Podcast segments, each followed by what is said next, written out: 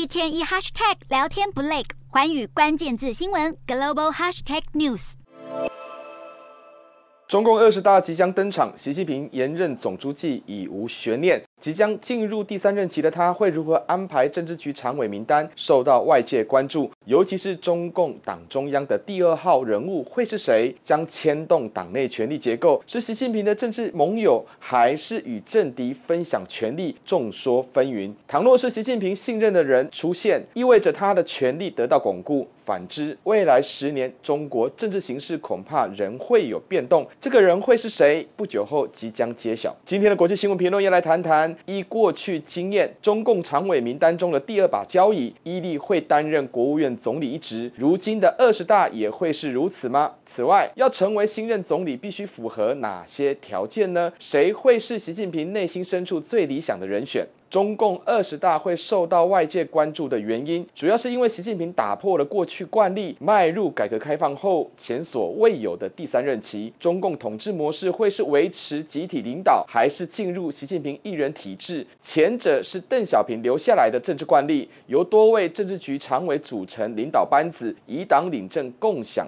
国家机器；后者则是回到改革开放前的毛泽东强人统治模式，权力集中在一人手上，常委。的影响力被削弱限缩，无法挑战习近平的权威地位。邓小平过世后的政治遗产就是国家主席、国务院总理为首，部分常委位居重要政府职位的权力分配模式，再加上七上八下的年龄限制，以及隔代指定领导的不成文规定，主要的目的就是要严防强人统治重蹈覆辙。举凡邓小平之后的江朱体制，或是胡温体制，甚至是习近平在二零一三年上台后的习李体制，都还是维持着集体领导的运作特性。不过，邓小平立下的祖训恐怕将难以为继。习近平早已破坏规矩，将权力集于一身。习近平上台后，不但成立多个任务小组，自己还身兼多个小组的组长身份。此外，二零一八年，习近平大胆主导制度修改工程，修宪取消国家主席连任限制，正式对外展现他的政治野心。如今态势相当明朗，至少未来十年，中共权力结构很有可能持续以习近平为核心。许多观察家把焦点集中在政治局常委的权力分配，尤其揣测谁会出现。拿下新任总理一职，成为接下李克强之后的中共第二号人物。能坐上总理宝座的人，当然不会是无名小卒，必须符合各种不成文的政治要件。从过去前任者经验来看，至少有三个条件值得观察。首先，年龄不能太大。倘若习近平仍要遵循七上八下的政治惯例，那么恐怕会刷掉许多可能的人选。只是，就连习近平本人都不遵守了，那么年龄就不会是习近平的首要考量。其次便是经验，毕竟总理除了是行政首长之外，对外还有代表国家的象征。如果政治历练不够的话，恐怕难以服众。最后就是要有政治信任及政治正确的关系，必须是深得习近平放心且没有威胁的人。以目前台面上各种传闻的人选来看，现任副总理胡春华，无论是年龄或经验上都具有竞争力。唯一问题就是他跟习近平的关系恐怕不够密切。此外，